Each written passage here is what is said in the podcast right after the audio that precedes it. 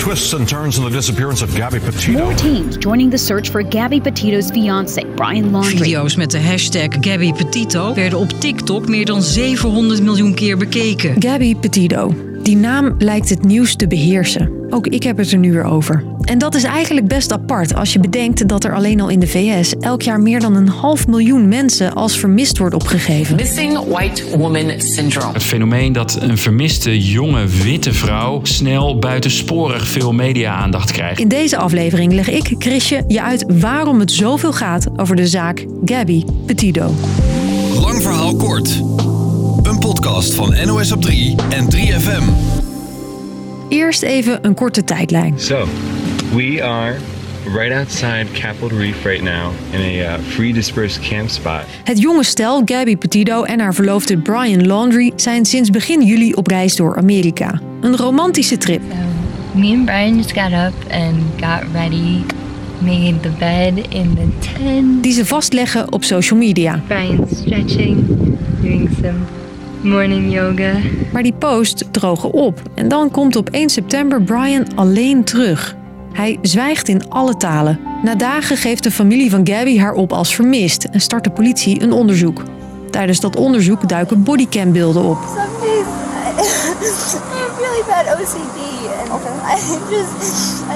Het stel wordt hier staande gehouden door de politie. De twee hebben ruzie, moeten van de agenten kalmeren en kunnen dan weer verder.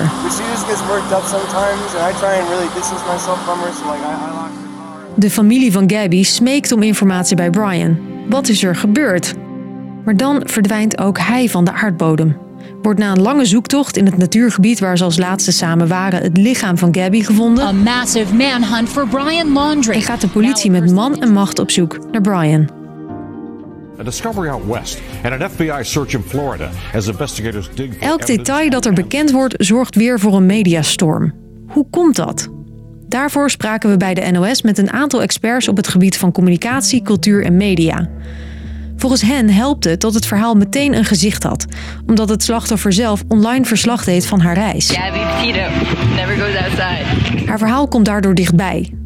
Wat ook meespeelt, hoe het Amerikaanse nieuws werkt, zegt correspondent Lucas Waagmeester. In Amerikaanse media zijn 24 nieuwszenders nog altijd voor een groot deel het vliegwiel van de nieuwscyclus. En daar is ieder flartje nieuwe informatie meteen aanleiding tot een nieuw verslag en nieuw breaking news. En dat in combinatie met natuurlijk de sociale media storm rond deze zaak, wat elkaar ook weer aanjaagt, ja, maakt dat er ontzettend veel energie zit in dit verhaal. Daarnaast, zegt Lucas, maakt een scherp contrast een verhaal ook groot. We zien op de beelden die het slachtoffer van zichzelf maakte een energiek stelletje dat bezig is aan een vrolijk en romantisch avontuur. En nu is zij dood en hij op de vlucht en onvindbaar. Een scherper contrast krijg je bijna niet. Toch is het niet helemaal eerlijk al die aandacht, zeggen veel mensen.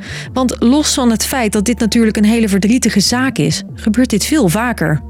En krijgen die vrouwen niet dezelfde aandacht, This isn't saying that Gabby Petito is not important. zegt deze journalist. Een jonge witte vrouw vermist in we Wyoming. all know who gets attention. We all know who gets coverage. Zij krijgt gelijk aandacht.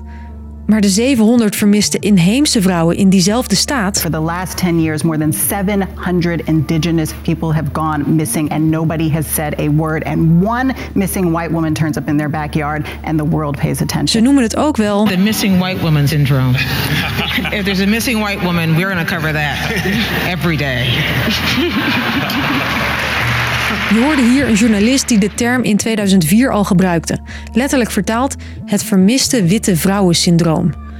Volgens deze critici komt het verschil in al die media-aandacht voort uit racisme. Je hoort ook nu in Amerikaanse media wel de verhalen van frustratie bij families van vermiste zwarte vrouwen bijvoorbeeld. Die zeggen ja, had onze zaak maar net zoveel aandacht gekregen als die van Gabby Petito nu. Er zit absoluut een raciale component hierin waar media ook heel erg aan meedoen. Ook in Nederland leeft die discussie. Denk eens terug aan het najaar van 2017. Ja, op dit moment zoeken een groep vrijwilligers in het bosgebied hier in de buurt. Heel Nederland is in de ban van de verdwijning van de Utrechtse studente Anne Faber. En niet veel later wordt ook de Rotterdamse Orlando Boldewijn vermist. Een zwarte jongen van 17. Nadat hij eigenlijk op school niet kwam opdagen en hij had twee examens. Politica Sylvana Simons stipte toen al aan dat hij niet dezelfde aandacht kreeg. Dat zorgde voor veel kritiek, waarop journalist Erik van den Berg erin dook. Hij vertelt de collega's van Eén Vandaag wat hij tegenkwam. Ik heb gekeken naar vermissingen op sociale media, dus postjes daarover, op Facebook en Twitter. En in beide gevallen werden postjes over witte mensen uh, vaker gedeeld. En niet een klein beetje, maar gewoon ook echt veel vaker dan uh, postjes over zwarte mensen. En dat zie je nu ook weer in Amerika gebeuren. Dus, lang verhaal kort.